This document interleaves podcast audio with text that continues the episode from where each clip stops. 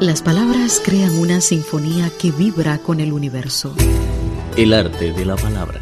El límite posible entre la vastedad de las ciencias y las sutilezas de la vida. Literatura siempre.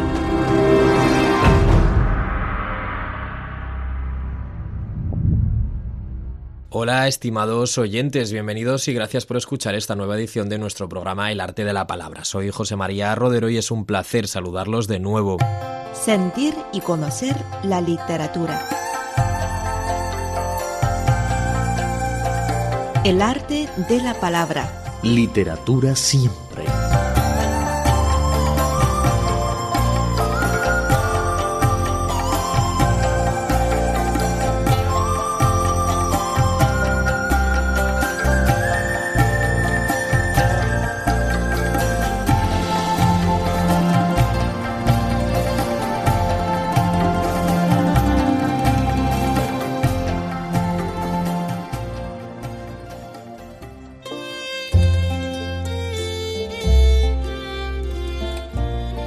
Al mencionar a la escritora chilena Isabel Allende, lo primero que viene a la mente es sin duda su libro más leído, La Casa de los Espíritus. Pero este año 2015 la autora ha publicado su nueva novela, El amante japonés, que ha dominado las preferencias del público hispanoamericano y de la cual muy pronto se lanzará una versión en inglés y en otros idiomas. Hoy en nuestro programa El arte de la palabra vamos a disfrutar de esta historia de amor en San Francisco, la ciudad donde la escritora vive actualmente punto de partida de la historia es Lark House, una casa de acogida para personas mayores que deciden pasar la última etapa de su vida en un espacio común. La protagonista de la novela, Alma Velasco, es una de las ancianas que vive en Lark House, donde conoce a su asistente, una chica llamada Irina, y las dos se hacen buenas amigas.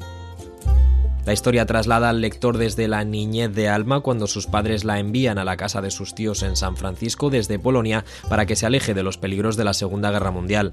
Así Alma vive con la familia de sus tíos en una maravillosa mansión rodeada de cuidados, de amor y de la complicidad de su tío Isaac y de su primo Nathaniel. Su tío Isaac Velasco es un reconocido abogado de San Francisco al que se valora por su profesionalidad pero también por su entrega hacia los demás y así lo demuestra con la excelente relación que mantiene con los Fukuda, una familia japonesa que cuida de su jardín y con quien comparte momentos de ocio y meditación. A pesar de ser dos familias con culturas muy distintas, entre ambas establecen unos potentes lazos de complicidad que se reforzarán aún más con la presencia del hijo de la familia Fukuda, Ichimei, que vivirá una intensa historia de amor con alma. Sin embargo, su intensa relación se verá truncada en el momento en que los japoneses que viven en Estados Unidos se ven amenazados por el gobierno americano y son reclutados durante tres años en un campo de concentración en Topaz, en el estado de Utah. Desafortunadamente, la pareja se ve entonces obligada a separarse. Unos años después, Alma se ha convertido en una chica rebelde que es enviada a Boston para estudiar una carrera. Por sus inquietudes artísticas decide convertirse en pintora. La familia Fukuda regresa a San Francisco, pero cada uno de ellos ha ido construyendo sus vidas del mismo modo que lo ha hecho la familia Velasco. Alma y Chimei retoman entonces su relación, una relación intensa que sobrepasa los límites del amor y que provoca que ambos tengan vidas paralelas y opten por la clandestinidad. Esta es a grandes rasgos la historia del amante japonés, un relato de amor que combina lo mejor del espíritu romántico y nostálgico del país nipón con la sensibilidad de las dos almas que no pueden estar juntas por miedo, por no atreverse a romper con los conformismos sociales. La autora Isabel Allende combina un estilo sencillo con una profundidad magistral para tratar los sentimientos sin olvidar al mismo tiempo temas de carácter social como la homosexualidad, el SIDA, la eutanasia, los campos de concentración, la pornografía infantil o el tráfico de personas. No queremos revelar más, nos limitamos a recomendar este libro a los lectores, especialmente a los más románticos. Mantengan la sintonía. Muy pronto regresamos con más El arte de la palabra.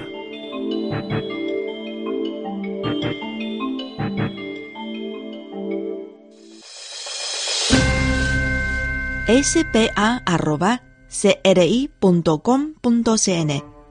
Opiniones y sugerencias spa.cri.com.cn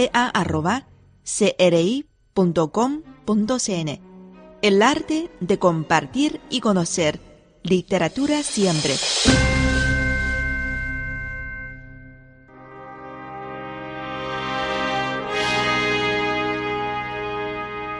El arte de la palabra y la reflexión.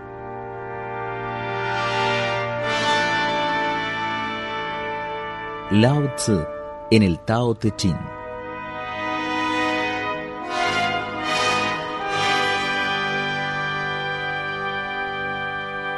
Retornar a su raíz es encontrar paz. Encontrar paz es realizar el propio destino. Realizar el propio destino es ser eterno.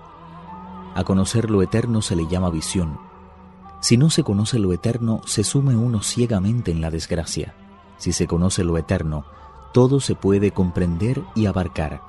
Si se puede comprender y abarcar todo, se es capaz de hacer justicia. Ser justo es ser como un rey. Ser como un rey es ser como el cielo. Ser como el cielo es ser uno con el Tao.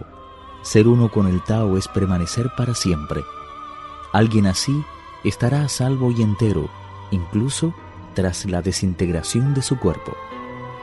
Lao Tzu, Tao Te Ching.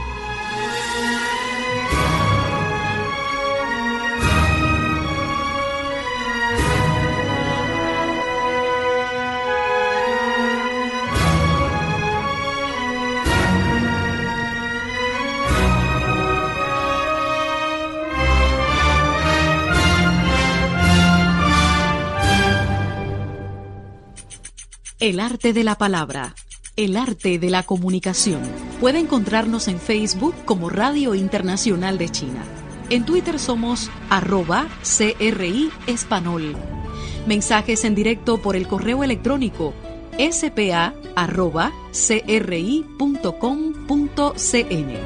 Repito, spa arroba cri.com.cn, incluyendo en el asunto para el arte de la palabra. Sugerencias y opiniones por el correo tradicional. Radio Internacional de China. Departamento de Español. Avenida Shi 16A, Beijing, China. Código postal 100.040. El arte de la palabra. El arte de la comunicación.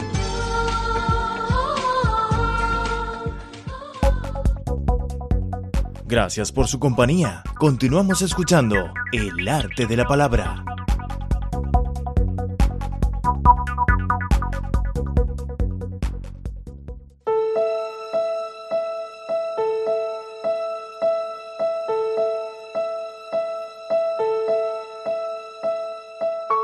Muchas personas conocen muy bien a la autora Isabel Allende por su primera novela La Casa de los Espíritus, publicada en el año 1982.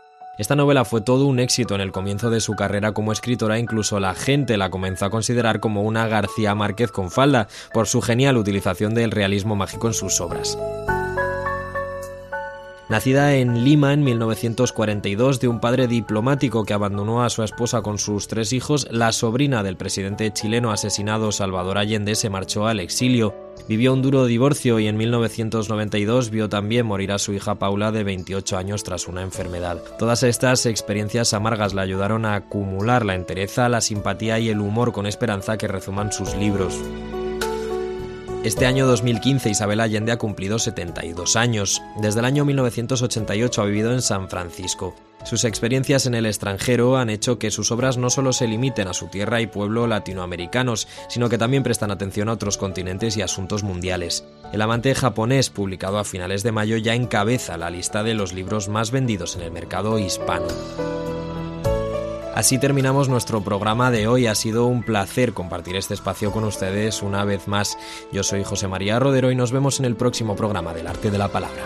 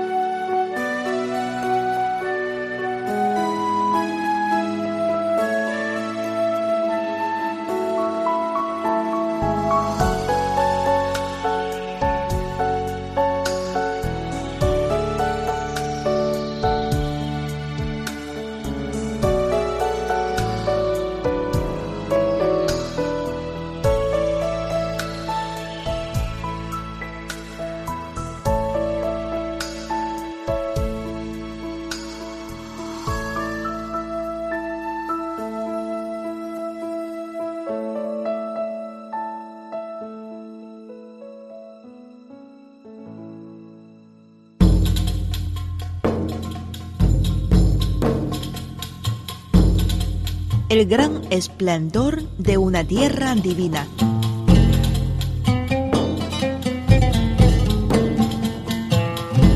Palabra por palabra se ha fundado la memoria del mundo.